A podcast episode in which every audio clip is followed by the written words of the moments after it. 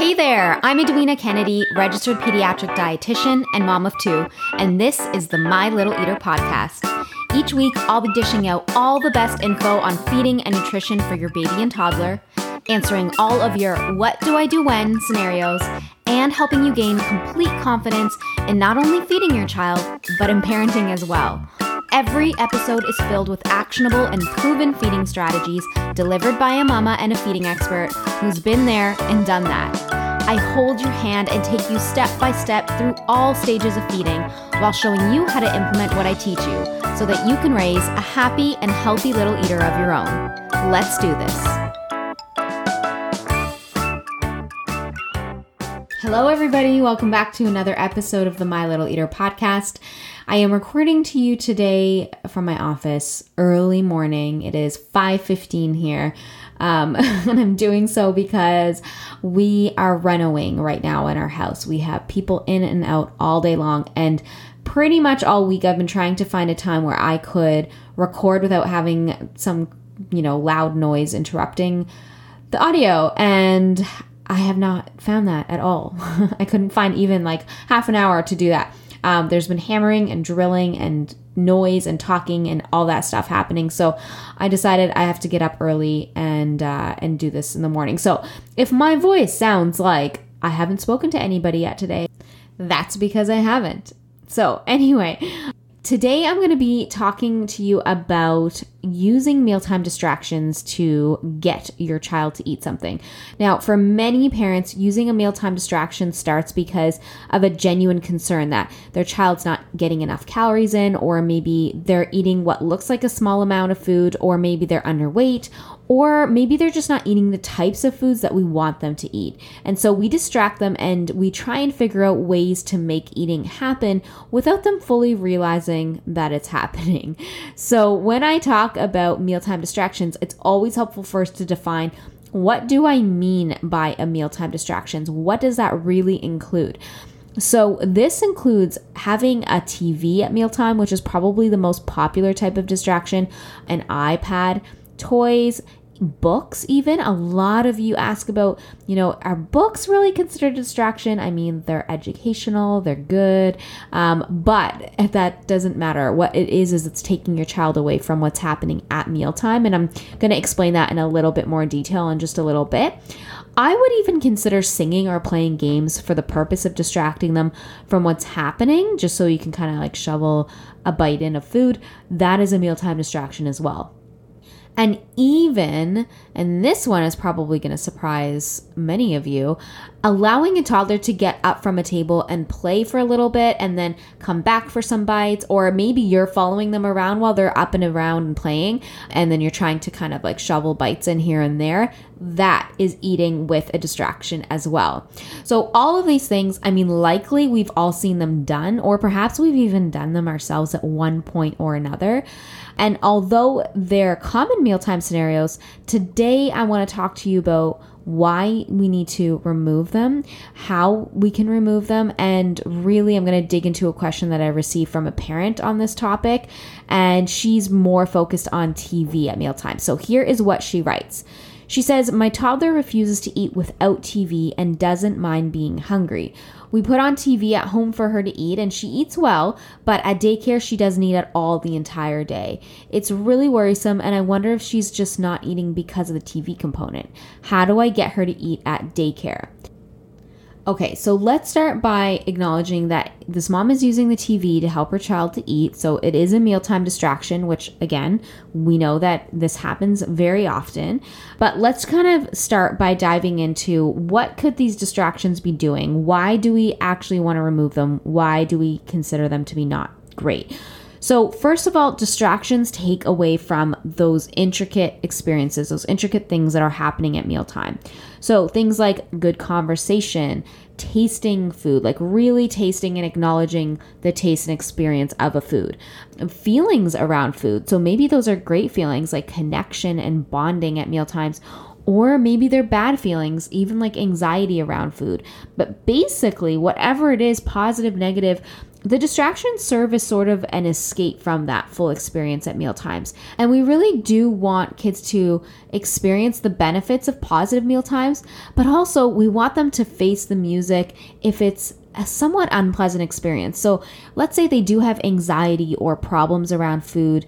Instead of escaping it, we want them to be able to kind of face it head on and then we can move them forward. So, they're going to learn that way to overcome their feeding issues versus get stuck and potentially just make things worse by masking it with, let's say, a distraction like a TV they're avoiding their problems and then it's building up even more in their head. And so we're really just kind of putting this band aid solution on there.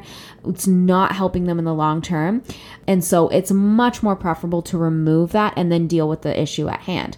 Now, there are certain very rare cases where kids with severe sensory issues, usually those who have autism or other similar conditions, they might require the distraction of a TV or an iPad to really tone down their sensory stressors because it is extremely overwhelming for them. And these kids usually do work with a therapist. But even then, I will say that eventually, you know, the work is to have this phased out as progress is made. So, so I just want to say I am not talking about kids in those situations as we discuss everything today in this episode, but I'm talking more about your typical or even extreme picky eater without medical conditions. Okay, so another thing that distractions do, why we want to remove them. They serve as distractions from our body signals for hunger and fullness. So, let's say having a TV or iPad or a book or whatever at mealtime, it makes it so that we can't tune in and figure out are we actually hungry or are we actually full? You know, we're going to start to begin to eat mindlessly, and that is going to cause us, and especially toddlers, it's going to cause them to under or overeat rather than be totally present and mindful so that they can listen and pick up on their body's signals to know how much they need to eat.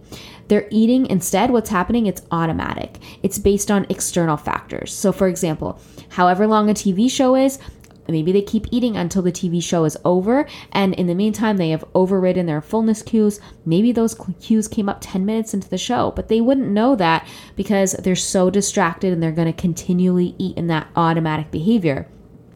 And it can also happen the other way where a TV or, you know, again, whatever other mealtime distraction can actually allow kids to forget to eat. So they might be so engulfed in, let's say, the show they're watching that their eating slows down. Maybe it comes to a stop completely. Then all of a sudden the show is over or mealtime is just over in general. And then they pick up and leave. And then all of a sudden you find that half an hour, maybe 40 minutes later, they're hungry, they're asking for food. And so they have not fully been in tune with their hunger cues. They did not learn how to eat to a point of fullness. They have not learned how to regulate that whole experience. And you'll actually find that kids who have experienced mindless eating most of their lives end up growing up with the likelihood that they're going to have trouble regulating their appetites as adults as well. And those mindless eating habits will continue. So we really do want to nip that in the bud and teach them these skills early on. And then finally, a big thing with mealtime distractions is they are usually almost always actually used as a form of control and probably unintentional pressure, but pressure nonetheless by us at meal times.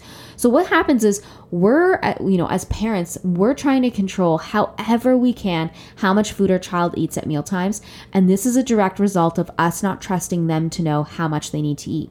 So some kids are harder to trust than others, and I fully understand that. And maybe that's because they're going through a picky phase. Maybe their appetite has fluctuated like crazy lately, and maybe actually they they weigh less. Maybe they're underweight or they just weigh less than their siblings. And so we're kind of concerned for them. But I just want to say distracting kids in order to get some food into them, especially like an amount that we think is necessary, not necessarily what their body knows it needs, that is not helpful in the long term. In fact, it can cause a lot more problems and it goes directly against the theory of the division of responsibility. If you have not heard about this rule, it is the golden rule to successful eating. I do talk about it frequently. I base my practice off of it. Essentially, this this rule is that Parents have rules to stick to, as do children. The parent's role is to choose what to serve, when to serve it, and where to serve the food. And the child is to stick to their role of choosing if they want to eat from what we've offered them and how much. So when we stray from this model of feeding, we're really what's happening is we're losing trust that our kids really can manage their role of choosing if and how much to eat in a healthy way. And so we actually see a lot of picky eating problems get worse. We see picky eating start if it hasn't been there before. Trust me, it is definitely the thing that you want to make sure you are following. I actually have a full episode on this model of feeding. It's episode nine. If you have not heard of it or you want to learn some more about it, check out that link in the show notes. It is going to help you tremendously. So, again, distractions take us away from this model, and really it's us conforming to our need for control. And it's usually a sign that we have pressured or are pressuring our kids at meal times. Now, with regards to the specific question that this mom sent in, I want to mention a few things. I just want to pull a few points out of um, what she said and this reflect on it. Have you guys reflect on it as well if you're going through a similar situation, because I think it's going to really help if you look at things from a little bit of a different perspective. So, this mom mentions that her child does not mind being hungry. Now, I just want to say that unless there is an anxiety around food that is really bad, where hunger is literally preferable to having to sit down at that table. So maybe you notice that your child avoids meal times completely. They have an extremely hard time having certain food on their plate or on the table. Maybe they have meltdowns frequently, and you even sense this type of fear around food. All of those things can indicate that there is a severe anxiety. If that's the case, 100%, please seek out a feeding specialist help. What I would suggest is rule out any medical condition that might require feeding therapy. And if they does require feeding therapy, please go ahead and and go that route because that does need to be addressed if your child is literally preferring to be hungry. But I also want to say that in the majority of cases, we think that our child is going hungry if they don't eat something or you know that they would prefer to be hungry, they don't mind it, and they're just going to starve themselves out. But in reality, I, I want you to ask yourself is she actually hungry? Or is she just not eating a lot? You know, is it kind of that she's complaining about foods? She wants certain ones, not the others. But at the end of the day, if she was really, truly hungry, she would probably eat you know, something reasonable that she's eaten in the past or whatever? Or is it that she's actually so, so hungry? I just want you to know that there's a big difference and that one of them requires feeding therapy and the other one means we need to kind of reframe this in our head and realize that maybe it's some more structure and boundaries on our end that we can implement to allow our child to progress, eat more variety, eat more on a schedule, and gain the skills that we need them to gain, but that's stuff that does not require severe intervention. Now, the other thing is you mentioned that she eats well when the TV is on. So I'm curious to know, and I want you to dig into this for yourself. What does eat well mean to you? So, eating well for most parents, for most of our standards, I will say that 90% of the people I ask what does eating well mean to you? They're actually showing me portion sizes and calorie amounts that are way higher than what a toddler actually needs. So I suggest familiarizing yourself with the types of foods, the amounts of foods, basically those toddler food requirements that they need. Um, and my toddler course goes into this in detail. And and look at you know what those really are in reality in comparison to what we think we need because sometimes we kind of freak out a little bit more than we need to and then move to these extra measures like using distractions at meal times in order to you know what we think is helping them but really all it's doing is causing stress. And i also want you to look at other indicators that show that they're actually healthy. So are they growing well? You know are they gaining weight? Are they growing in height? Those are going to be other indicators that your toddler is actually doing just fine, despite the fact that it might seem to you that they're not eating enough. Just a couple points to reflect on. I'm not saying that that is for sure the situation with this mom and her child. I don't have all that information in front of me, but again, something to reflect on and think about. Now, another thing that this mom mentions is that her child doesn't eat at daycare and how does she ask how does she get her to eat at daycare now i would say let's ask daycare what is happening there this is how i would approach it so i would see you know are there a lot of other distractions happening there does she need help maybe picking up her food or eating her food maybe they're hovering over her or giving her attention trying to get her to eat something which all of those things can make things worse So I would suggest troubleshooting what is happening there and deciding is she really not eating? Or again, is she really hungry? Like, does she come home starving after quote unquote not eating at daycare all day? That you know she wants to eat anything almost. Like she's more willing to eat foods that she doesn't usually eat and she wants to eat right away she's cranky. All of that stuff are signs that she is actually coming home hungry. Or is it that she's just not eating a whole lot? You know so really trying to distinguish that and really troubleshooting what are the issues that are happening at daycare versus trying to compensate at home by using a distraction and then potentially overfeeding her okay so, those are my tips for this mom. And now I just want to get into some tips to remove TV from meal times and just some step by step processes that you can attempt. Now, what I suggest typically is to remove mealtime distractions just cold turkey. I think that from my experience, transitioning slowly for most kids really just drags out the process and it makes it harder for them. However, if it is a huge battle for you and you can do it incrementally and you want to do it incrementally, I should say, please go ahead and do that.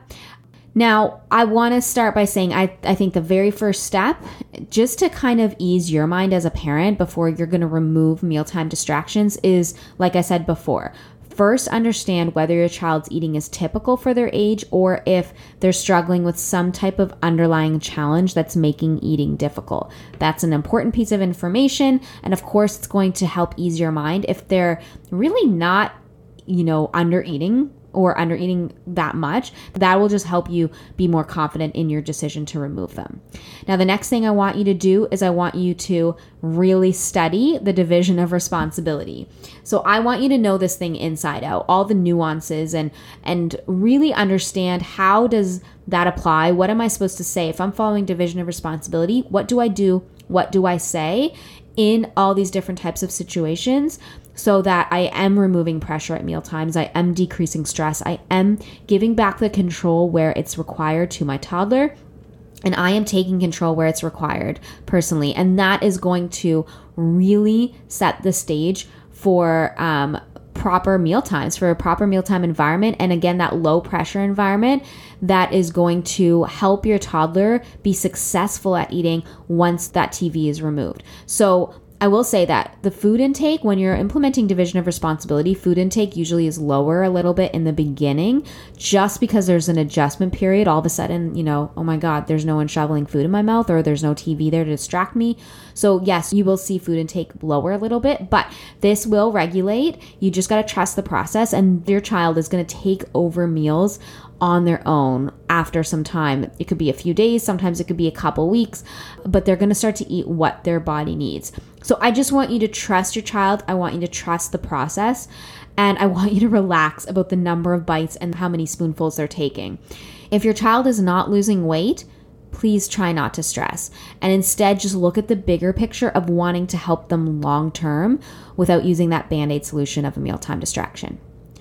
All right. The next thing I want you to do is I want you to have a conversation with them on what approach you're going to be taking when it comes to removing the TV.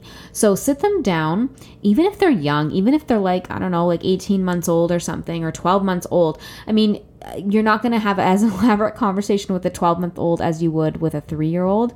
But I will just say that sitting them down and kind of giving them that heads up goes a really long way. So you can say something to them like, from now on, we're going to have dinners with no TV on so that we can talk, we can enjoy our meal times together. Okay.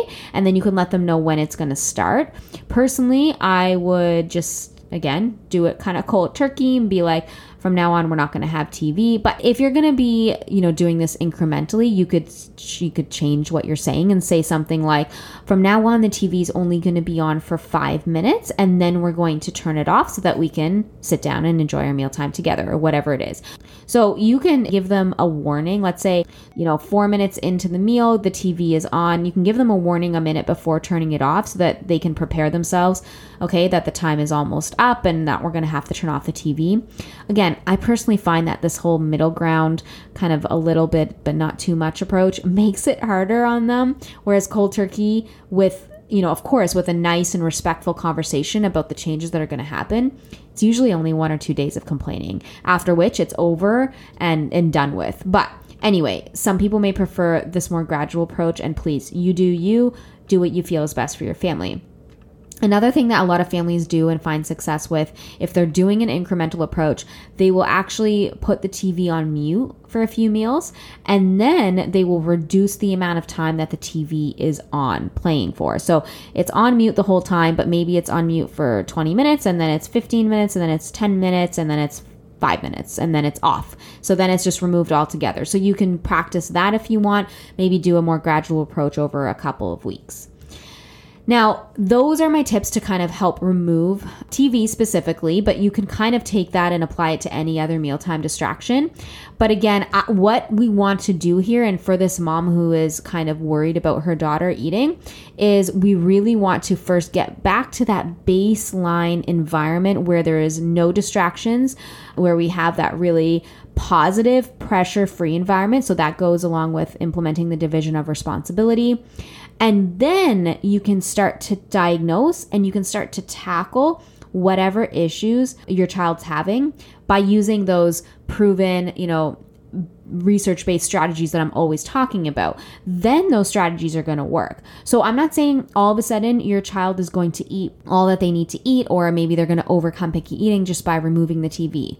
That's not what I'm saying. But that is the first step. If you're there, you got to remove it. And then you have this environment that's conducive to letting those other picky eating strategies start to work.